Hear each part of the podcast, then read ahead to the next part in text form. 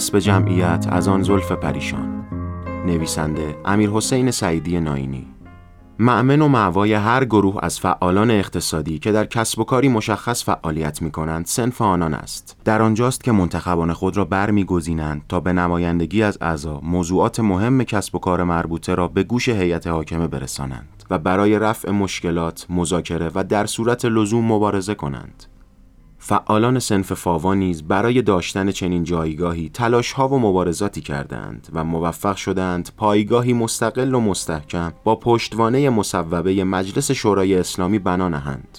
لازم است یادآوری شود که رسیدن به چنین جایگاهی آسان نبود و این مهم آنگاه به دست آمد که در نهان و آشکار هم نظری بود در چهره هایشان مهر و محبت به یکدیگر بود دستشان در دست هم بود. با همه سختی ها که داشتند شمع طربشان روشن بود. خلاصه آنچه امروز کم است آن روز زیاد بود. اما از آنجا که دیروز جورها کشیدند هنوز به هوای بهاری دگر نشستند و در خم سوی نصر امیدها بستند. اما هر از چند گاهی باد خزان در چمن این سازمان نیز میدمد و دلها را رنجه میدارد.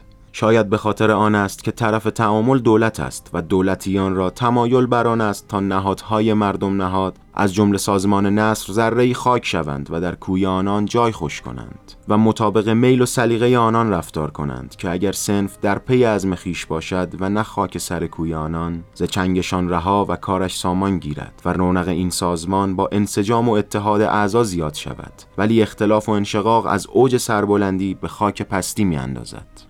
منتخبان سنف با توکل بر خدا و به پشتوانه اعضا کمر همت ببندند و بر حل مشکلات یاران همکار خود برخیزند و بدانند در راه رسیدن به اهداف دام بلا زیاد است چه از طرف آنان که در مقام و منصبی نشسته و با گسترش فساد چنگ در گلوی مردم انداخته و چه آنان که مقام و منصبی ندارند ولی بر سر دیگر این سفره گسترده نشسته و خود را کاسب و فعال اقتصادی نامیدند. امید است منتخبان سنفی در برابر ناملایمات و سختی ها سر فرود نیاورند و بار دیگر دوستان هم داستان شوند و خاطر جمعی جای پریشانی گیرد که با خاطر جمعی سعادت همدم و دولت نیز همنشین آنان خواهد شد.